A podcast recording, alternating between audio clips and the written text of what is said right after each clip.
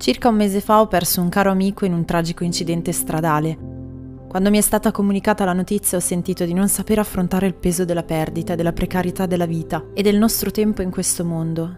Nella mente un verso. L'uomo è simile a un soffio, i suoi giorni sono come l'ombra che passa, ed è tratto da Salmi 144,4.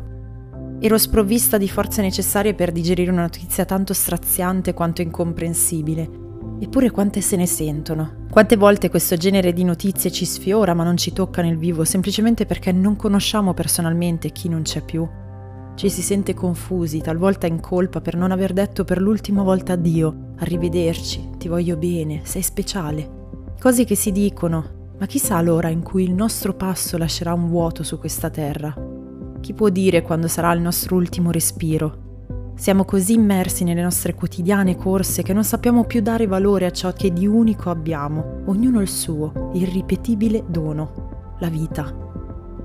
Questa settimana, mentre scrivevo il testo di questo nuovo podcast, è stato condiviso dai miei amici e colleghi di Conosci Gesù un post che faceva proprio al caso mio, perché riporta una delle domande che, seppur da credente, mi continuavo a ripetere nei giorni successivi all'accaduto. Perché esiste il male nel mondo?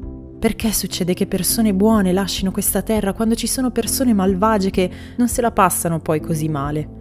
E tante altre domande, inutili, dannose. Perché l'empio che non è ben voluto da nessuno e che nessuno desidera rimane, mentre il giusto deve lasciare questo mondo portando con sé la gioia, la serenità e la speranza dei propri cari? Il post poi riporta una domanda fondamentale, che spesso ci viene riproposta da persone che si avvicinano a Dio per la prima volta e non si spiegano determinati avvenimenti. Ed il quesito è questo, ma se Dio esiste ed è buono, com'è possibile che esista il male? Ed ecco la conclusione. Noi umani abbiamo una visione parziale di questa vita, perché è orientata all'oggi, al presente. Dio è un Dio onnipotente e la sua visione è completa, è perfetta. Quando Andrea, il mio caro amico, è morto, nella mia anima risuonava questo verso. Il giusto muore e nessuno vi bada. Gli uomini buoni sono tolti di mezzo e nessuno considera che il giusto è tolto di mezzo per sottrarlo ai mali che sopraggiungono. Egli entra nella pace. Ed eccone un altro che ha consolato così tanto il mio cuore da decidere di dedicare questo spazio a lui e a te, che hai perso come me un amico, un fratello, una madre o un padre e stai soffrendo, perché nella settimana in cui ricorre la festa di tutti i santi, tra l'altro, il tuo pensiero va a loro. In Giovanni 14:3 leggiamo quando sarò andato via e vi avrò preparato un luogo, tornerò e vi accoglierò presso di me, affinché dove sono io siate anche voi.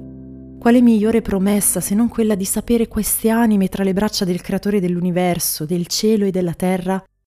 Perché mai un Dio malvagio dovrebbe accogliere con amore suo figlio?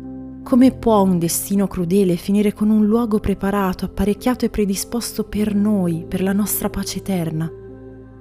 Sicuramente la frattura del perdere una persona cara qui in terra è costante. Il dolore sembra spegnere ogni speranza di vita e di gioia, ma quale migliore conforto esiste se non sentire che questa si trova nella gioia senza fine, che i suoi mali sono ora terminati? Quello che ripeto al mio cuore al tuo è questo, noi non conosciamo nemmeno un millesimo del nostro domani, del nostro destino, se così vogliamo chiamarlo. Ma se questo significasse un cammino breve su questa terra, ma una pace eterna nella gioia del nostro Papà Celeste, perché non accettare questa vita come un passaggio ad un futuro migliore, una scalata verso le braccia di Gesù? Non rimproverarti per l'amore che non hai ricordato negli ultimi istanti della vita di un tuo caro. Ci pensa papà non affliggerti nel dolore tanto da credere che Dio sia malvagio. A te ci pensa papà. Non erigere un muro di odio e rancore verso il domani che non ti appartiene. Al tuo futuro ci pensa papà. Non dimenticare tuttavia di chiedere a Dio di pensare a te, perché nel momento in cui lo chiederai, Lui ti ricorderà con la sua presenza che nemmeno per un istante, mai nella storia del mondo, Lui si è dimenticato di te. Dio ti benedica e conosci Gesù